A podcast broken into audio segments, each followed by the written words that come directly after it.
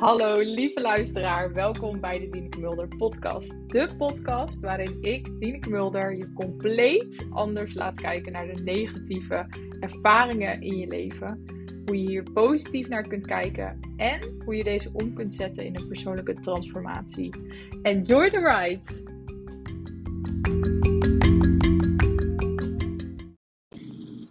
Hallo, welkom bij weer een nieuwe aflevering.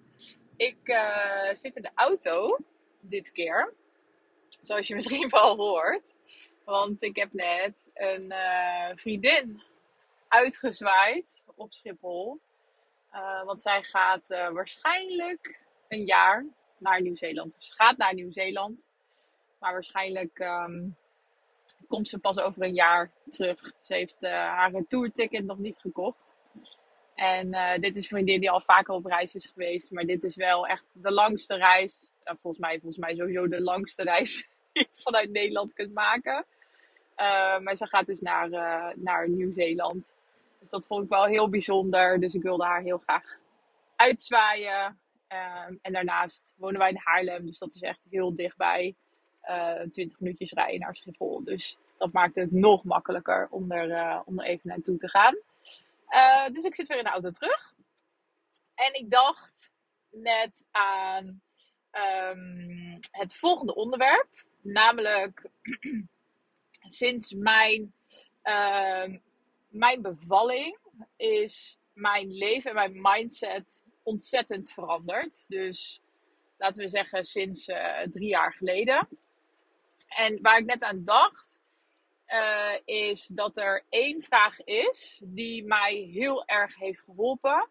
Sowieso ook om uh, in, het, nou, in de verwerking van mijn, van mijn bevalling, maar ook in het dagelijks leven, gebruik ik die vraag heel vaak om uh, het positieve te kunnen zien in mijn negatieve ervaringen. En uh, daarmee bedoel ik dat vroeger, als ik dan bijvoorbeeld. Um, nou, als het niet zo lekker ging op mijn werk. Of ik had een discussie gehad met iemand in mijn familie, uh, bijvoorbeeld. Dan kon ik daar best wel lang in blijven hangen. Dan kon ik daar heel gefrustreerd over zijn. En nu tegenwoordig merk ik dat ik um, dat veel makkelijker sowieso van me af kan laten glijden. Omdat ik het meestal wat minder persoonlijk neem. En ook meestal wat minder in de schuldfase blijven hangen. Dus ofwel mezelf heel erg de schuld geven of de ander de schuld geven. Um, en, um, en wat ik nu veel meer kan, is dat ik probeer te kijken van wat kan ik nou, um, ja, hoe kan ik nou groeien eigenlijk uit zo'n negatieve ervaring.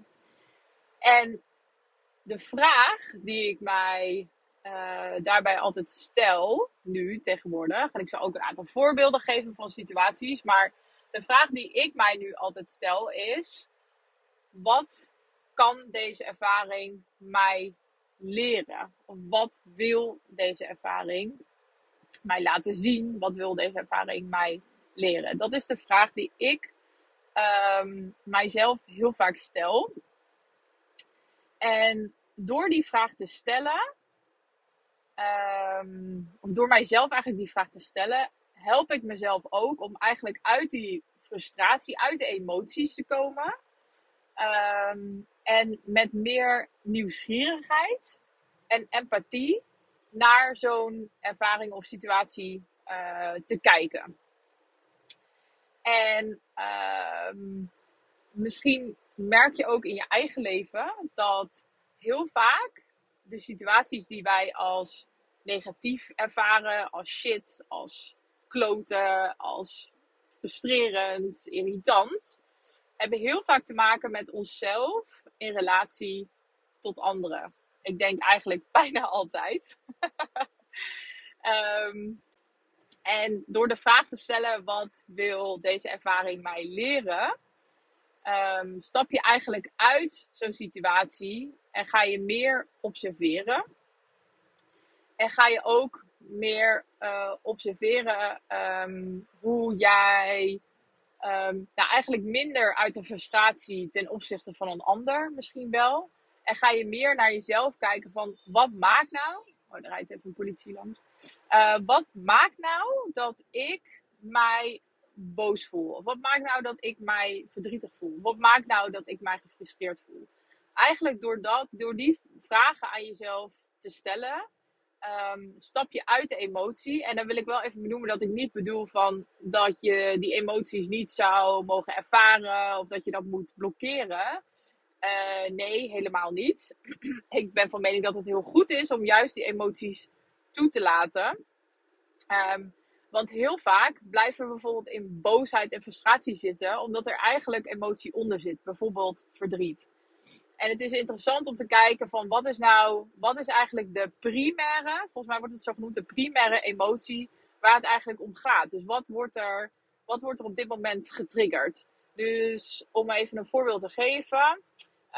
Um, stel je hebt um, een discussie gehad met je zus of met je broer.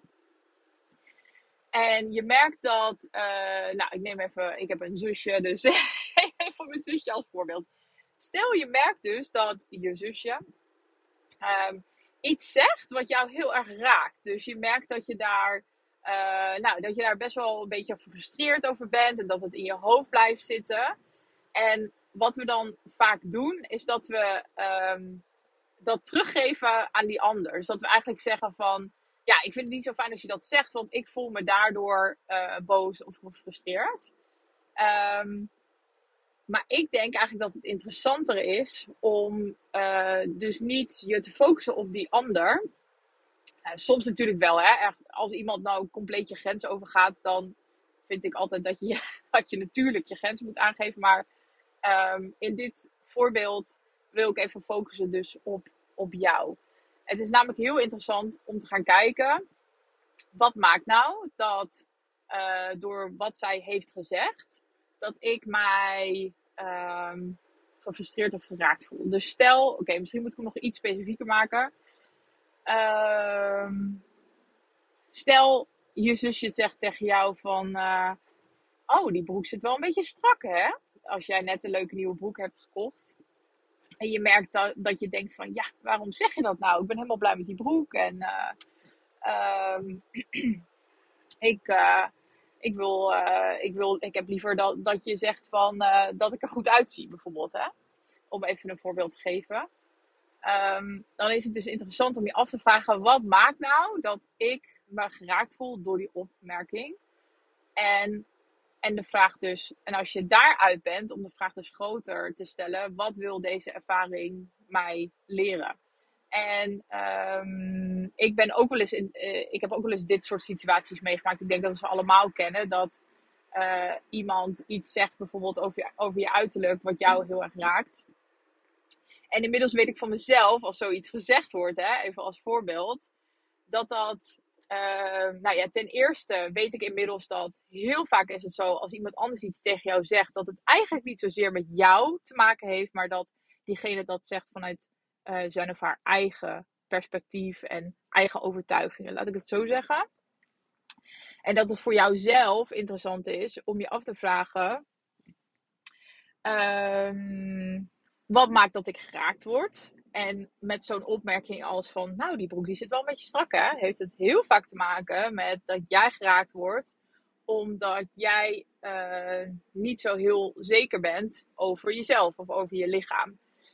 En als je die kan zien, um, dan heb je ook iets heel duidelijks um, wat je uit zo'n ervaring eigenlijk mag leren. Namelijk dat jij dus nog met jouw zelfbeeld aan de slag mag. Of zelfliefde of goed zorgen voor je lichaam. Even als voorbeeld, hè. Uh, dus dat dat iets heel moois is wat je kan leren uit zo'n situatie. En inmiddels ben ik ervan overtuigd dat echt in elke um, situatie die jij als negatief ervaart, en daarmee bedoel ik waarbij dus uh, emoties komen kijken, voor jou negatieve emoties, dus angst, verdriet, boosheid bijvoorbeeld, daar uh, kan je iets uh, uit leren over jezelf.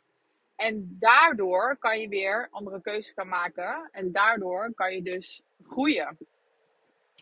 Als persoon wordt je mindset bijvoorbeeld uh, sterker. En dit heeft mij ontzettend geholpen om uh, nog steeds wel gewoon ook die emoties te ervaren, uh, tuurlijk. Ehm, maar eigenlijk om veel sneller te kunnen observeren wat doet deze ervaring nou eigenlijk met mij? En wat maakt dat het iets met mij doet? Dus wat maakt dat er iets wordt getriggerd of geraakt en dat er een emotie boven komt? En wat je dus daaruit kan leren. En iets wat mij ook heel erg helpt, is een quote die volgens mij is van Kim Munnekom. Want ik heb haar al een paar keer horen zeggen. Het kan zijn dat hij weer van iemand anders is. Maar in ieder geval, ik heb hem vaak bij haar in podcast uh, gehoord. Uh, iets waar ik heel veel aan heb gehad. Is dat ze altijd zegt, life is always working out for you. Dus wij denken heel vaak dat het is life is working out against you. dat heb ik ook best wel lang gedacht. Waardoor je heel vaak denkt van, oh, waarom gebeurt mij dit nou weer? En op het moment dat je die kan shiften, dus eigenlijk kan omzetten in iets positiefs, dus kan denken, elke ervaring, hoe negatief dan ook, um, is working out for me. Dus wil mij uiteindelijk helpen, wil mij iets laten zien, iets positiefs laten zien, ga je ook heel anders naar die uh, dus je negatieve ervaringen kijken. En dat kunnen hele grote dingen zijn. Uiteindelijk, uh, bijvoorbeeld mijn negatieve bevallingservaring is um, een heel um, impactvolle ervaring geweest op mijn leven. En ook echt een grote, um, ja, grotere uh, zeg maar ervaring qua impact. Dan weet je in een gesprek wat, je hebt op een dag en waar je gefrustreerd over bent. Um, en heel lang kon ik echt niet zien. Zat ik alleen maar in waarom, uh, waarom heb ik nou zo'n kutbevalling gehad? En waarom, waarom, waarom? Uh, maar uiteindelijk ben ik, ook gaan, ben ik ook daarin gaan zien. Life is always working out for me. En ben ik nu, um, ja, eigenlijk klinkt heel raar, maar super dankbaar. Dat het zo is gelopen. Um, en omdat ik er gewoon heel veel door heb geleerd over mezelf. En daardoor andere keuzes ben gaan maken. En daardoor ben gaan groeien. En uiteindelijk gewoon ja, veel, ja, veel gelukkiger, veel blijer um, geworden met mijn leven en met mijzelf. Dus het heeft me heel veel gebracht. Um, maar dit kan je ook toepassen met hele kleine, wat kleinere dagelijkse negatieve ervaringen. Dus bijvoorbeeld een discussie met je partner of het loopt niet lekker met, uh, met je kind. Ik pas het ook heel vaak toe op mijn zoon, op Daniel. Als ik merk dat um, door bepaald gedrag wat hij, um, wat hij laat zien, uh, dat ik daardoor uh, getriggerd word. Dus dat ik een beetje geïrriteerd of, of boos word. En dat is ook normaal, hè. Um, ik denk dat dat altijd wel blijft. Um, want hij zit nu uh, um, in een soort van peuter, peuterpuberteit. Dus het is ook logisch, heel normaal. Maar ik merk dat ik er veel makkelijker mee om kon gaan. Omdat ik me steeds afvraag van... Oeh, wat maakt nou dat ik op dit moment... Um, zeg maar getriggerd word. Dat ik mij op een bepaalde manier voel. En daardoor ook veel minder uh, mijn focus eigenlijk op, op hem of het gedrag wat hij zeg maar vertoont. En daardoor heel erg gefrustreerd uh, ben. Maar dus me meer afvraag van, oh ja, wat maakt nu dat ik me zo voel? En soms uh, uh, kom ik wel eens tot de conclusie dat um, ik te veel energie heb besteed aan dingen die me eigenlijk heel veel energie hebben gekost, bijvoorbeeld op een dag. En niet zozeer dus energie hebben opgeleverd, waardoor ik weer minder van hem kan hebben. Dus inmiddels kan ik in elke ervaring zien wat, uh, nou ja, bijna niet in elke natuurlijk, maar bijna elke ervaring kan ik zien wat wil deze ervaring me leren. En soms kan ik het op een moment zelf niet zien, maar een tijd later wel weer. Um, ik heb bijvoorbeeld um, nou, nu ongeveer tien jaar geleden een burn-out gehad. En heel lang heb ik echt niet kunnen zien wat die burn-out mij heeft geleerd. Maar inmiddels uh, wel. Dus soms zie je op het moment zelf niet, omdat je er gewoon nou ja, helemaal, helemaal in zit, als het ware. Um, maar een tijdje daarna uh, wel. En soms zelfs jaren daarna. Maar het gaat hier denk ik heel erg om van, wil je je, wil je openstellen om dus te kijken um, wat, het je, wat je mag leren. En ook durf je uh, de waarheid aan te nemen dat life is always working out for you. Ehm, want dat is ook eentje uh, die soms wel wat frustratie op kan leveren. Omdat je denkt van ja, life is always working out for me. Maar er gebeuren allemaal uh, negatieve shit dingen in mijn leven. Dus hoe kan ik dat in godsnaam geloven? Um, dus dat is denk ik ook een mindset um, die niet op de een of andere dag zeg maar opeens in je hoofd, in je brein zit. Uh, maar bij mij inmiddels wel. En het helpt mij echt ontzettend. En het heeft me hele mooie dingen over mezelf geleerd. Dus die wil ik je ook nog even meegeven. Alright, ik hoop dat je hier iets aan hebt gehad. Laat me vooral weten trouwens hoe je het toepast in je eigen leven en of het je, of het je helpt. En dan uh, tot de volgende.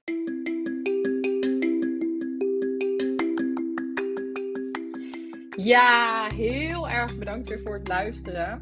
Als je dit een leuke aflevering vond en je vindt het leuk om naar mijn podcast te luisteren, zou je dan alsjeblieft willen abonneren op mijn podcast? Dat kan via Spotify. Als je naar de algemene pagina gaat van mijn podcast, zie je zeg maar onder mijn foto een, knop staan waar je me mee kan volgen. Je kan ook het belletje aanklikken. Dan krijg je een berichtje elke keer als er weer een nieuwe aflevering online staat.